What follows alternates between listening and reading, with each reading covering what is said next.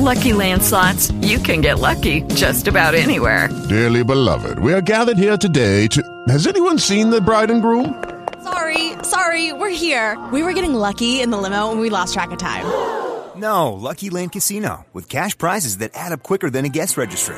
In that case, I pronounce you lucky. Play for free at LuckyLandSlots.com. Daily bonuses are waiting. No purchase necessary. Void where prohibited by law. 18 plus. Terms and conditions apply. See website for details.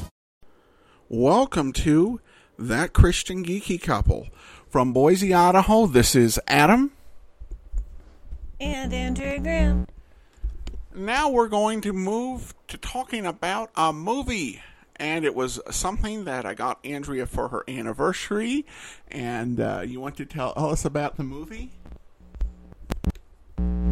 Yes, it's about this guy. He becomes Condorman. And he, you know, falls in love with this Russian spy. Okay. I kept teasing her that we were going to watch Condorman. Um, but we watched something else. Could you tell us what that was and the title? Oh, you mean the movie we actually watched? Yes. Oh, that was a Mar- Martian with a guy that kept having completely unnecessary nude shots. Yeah.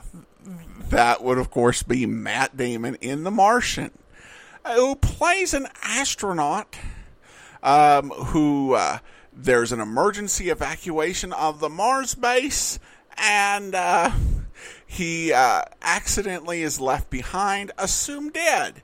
But he, through a freak accident, he is actually alive on Mars, and he's got to figure out how to survive. Um, and um, since it was your um, uh, since it was a movie you've been dying to see, uh, Andrea, what did you think of it overall? Well, aside from the new uh, gratuitous nudity and some of the language, it was actually a really good movie.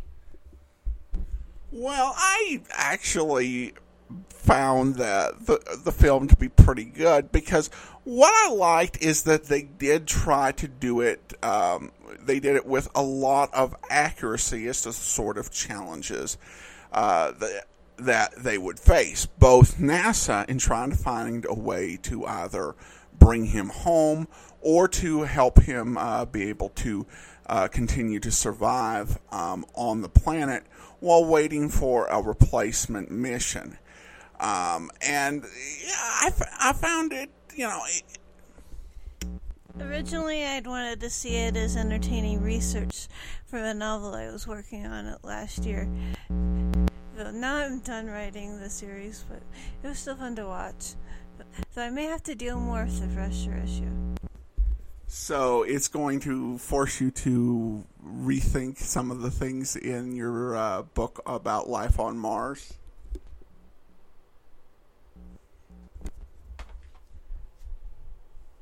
I may just like I, I may need to deal with the air pressure. There's one particular scene where I may need to deal with the air, the where I may need to make some adjustments. Because, yeah, Well, I, I, I thought in some because essentially you have a couple, you know, you manage to have two different uh, plots, you know, going. The, with him on Mars, it's kind of like a Robinson Crusoe thing, um, and I think he actually did, you know, a better job than, uh, say, Tom Hanks uh, in Castaway. Um, uh, in in playing this, and uh, also uh, I, I also I also thought the Earth stuff was interesting because there was so much um, politics and all this uh, stuff that was preventing or ham you know or hampering plus the pure scientific challenges. Uh, and I, it does illustrate some of the great you know challenges because a lot of people talk about going to Mars and Martian colonies and those sort of things. Um, but it's a challenging proposition. Um, I think when you watch the movie and you see how far they are from Earth and how many calculations you have to work out and how much planning is required before you can even get anything uh, to them to that great distance. Yeah, I definitely wouldn't um, envy the people that go up there first. It'd be pretty rough.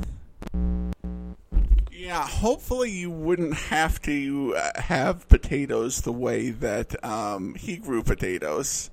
Because, yeah, that would be a very um, yuck way to survive. But if it's what you've got to do, get on a survival situation.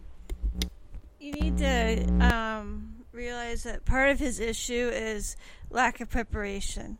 That's they were not prepared for the long-term colonization that he found himself needing to make. Well, that's true. I mean, he had to MacGyver everything he he did there, um, and I think it was fascinating. And you know, I I love how they they did so much realism with the Earth stuff, where you just have you know an hour and a half into the movie, you have some random guy show up from some random department offering some solution. You know, he's just been in some basement somewhere that we haven't even seen him. Um, but that's actually real life. You know, they tell you in novels and things that you don't, you know, just introduce characters out of thin air. But when you're dealing with an actual problem, that sometimes happens. Uh, and so I, I, I, I, thoroughly enjoyed that part of it. I, I think the Earth based stuff and the Mars based stuff, both of it felt very realistic, you know, and um, I, think also illustrated some of the courage that's uh, needed.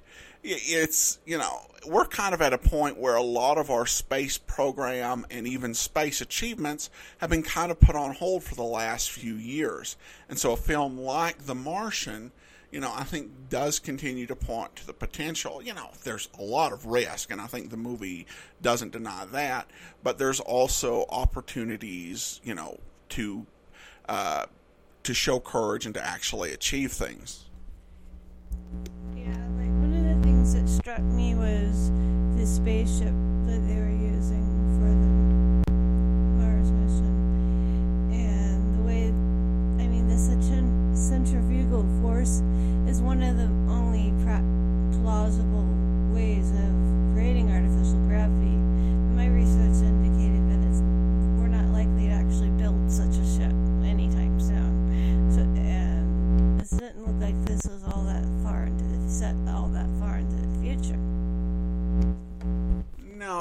Like a couple decades. I mean, it you know, for one thing, that there was still disco music that was being allowed to exist.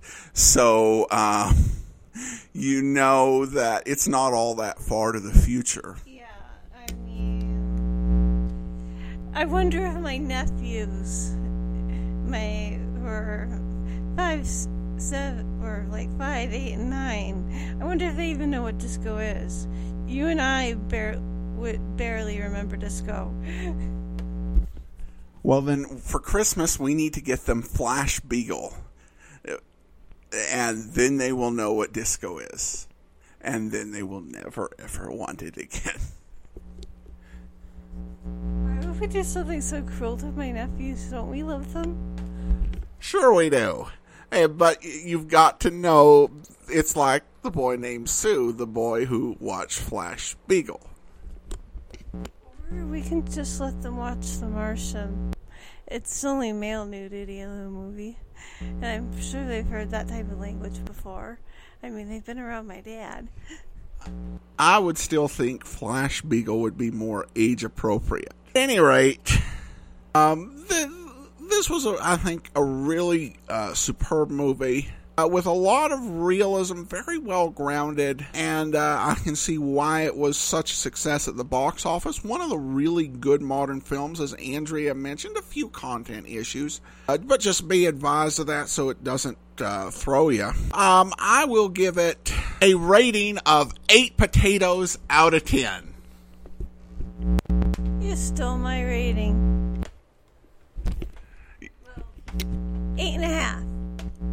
Okay, eight and a half and eight. Now we turn to something completely different the librarian and the apple of discord.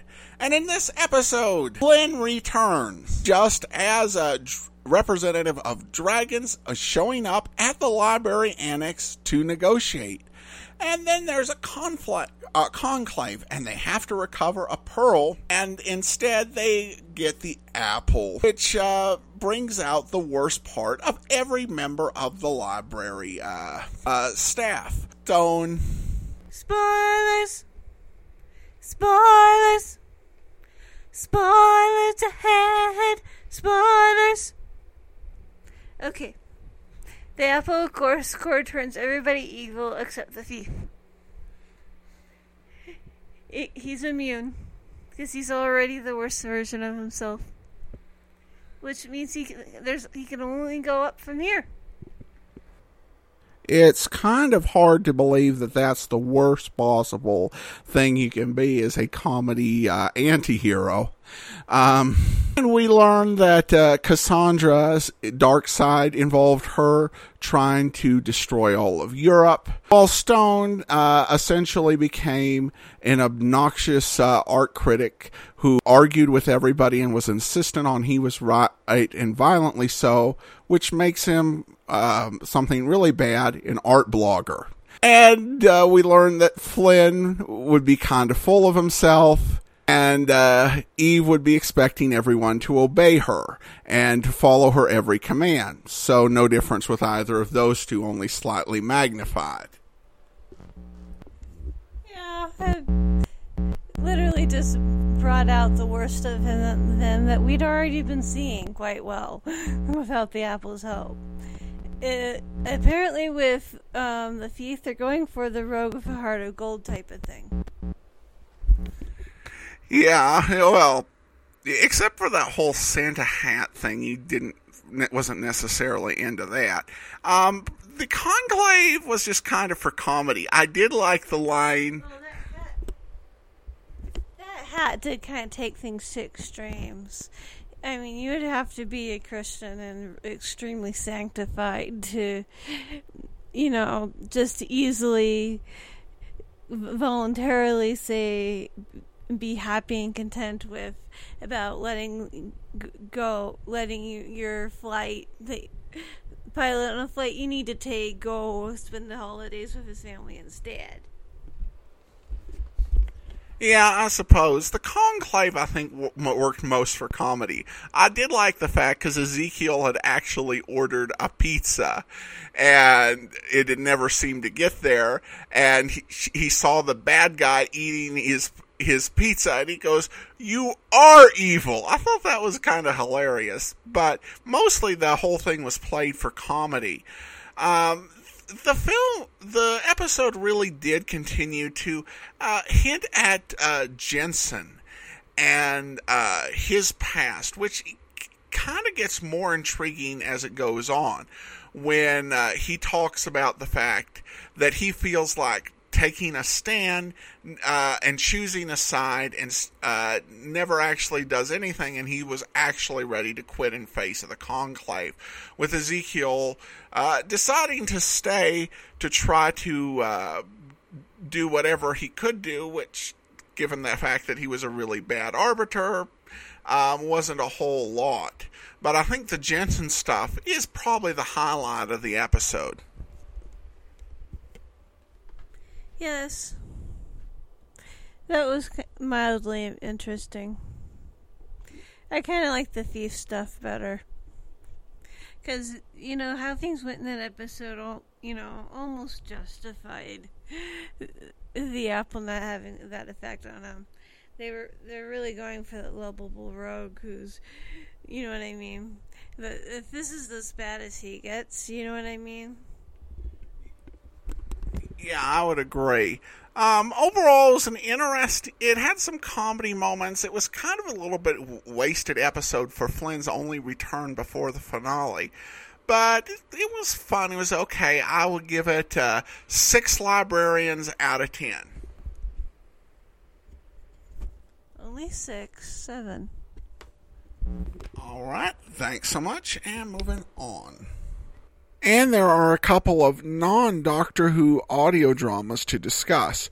First up is Superman, Doomsday and Beyond. It is a BBC radio adaptation of Superman. Uh, in particular, the death of Superman story arc uh, from the comics. And it covers the uh, death of Superman and its aftermath. And uh, a lot more than that. In fact, the way it decides to cover it is going to be either a feature or a bug, depending on your approach or your view of it. Essentially, they try and adapt the comic uh, books uh, kind of like how uh, the BBC might adapt a great novel by being extremely faithful to the source material. And that's the rub. Comics have become incredibly complex, multi layered. So we don't actually get to the death of Superman until about an hour into the first CD. The reason for that is we have to cover all the backstory uh, that would not be uh, familiar to someone who hadn't read or wasn't familiar with the status quo in Superman comic books at the time. There was actually a very different Supergirl who was called Matrix and uh, wasn't actually Kryptonian at all and wasn't particularly well liked and was shortly uh, written out and replaced with another Supergirl. In addition, Lex Luthor had died and had a new body built for himself and left the uh, entirety of his fortune to his son, who was him. And there was the, whole uh, engagement between Lois Lane and Clark Kent, with Clark uh, choosing to reveal his secret identity after he's asked Lois to uh, marry him. At least he didn't wait until after the wedding day. But all this, it's a lot of background. And either you're going to love that because it gets you fully immersed into the world, or you're going to hate that it so slogs down the story. I'm kind of in between because on one hand, I can kind of. Uh, uh, I know a little bit about Superman comics of the era, not a great deal. So it's a great uh, bit of uh, background, but I also found myself saying, you know, this is a lot uh, to get through. Essentially, a third of the story is backstory. The other thing is that while most of the accents are okay, for my liking, there are too many um, guys and go- uh, and uh, doll style New York accents. And it, in some places that are inappropriate, where it's like, wait, that's not the voice of a. It's like if you had every character in a British story uh, sounding, uh, using Cockney uh, rhyme and slang.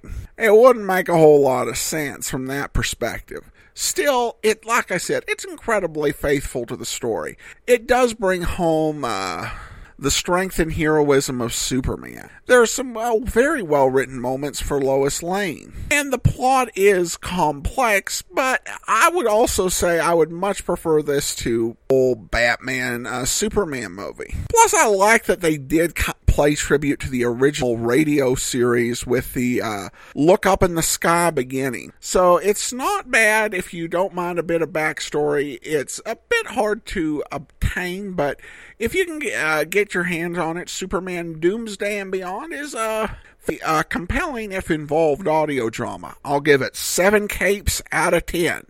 And moving on, we have the Colonial Radio Theater presentation of Dandelion Wine. It's written by Ray Bradbury, uh, one of the great science fiction authors of the 20th centuries.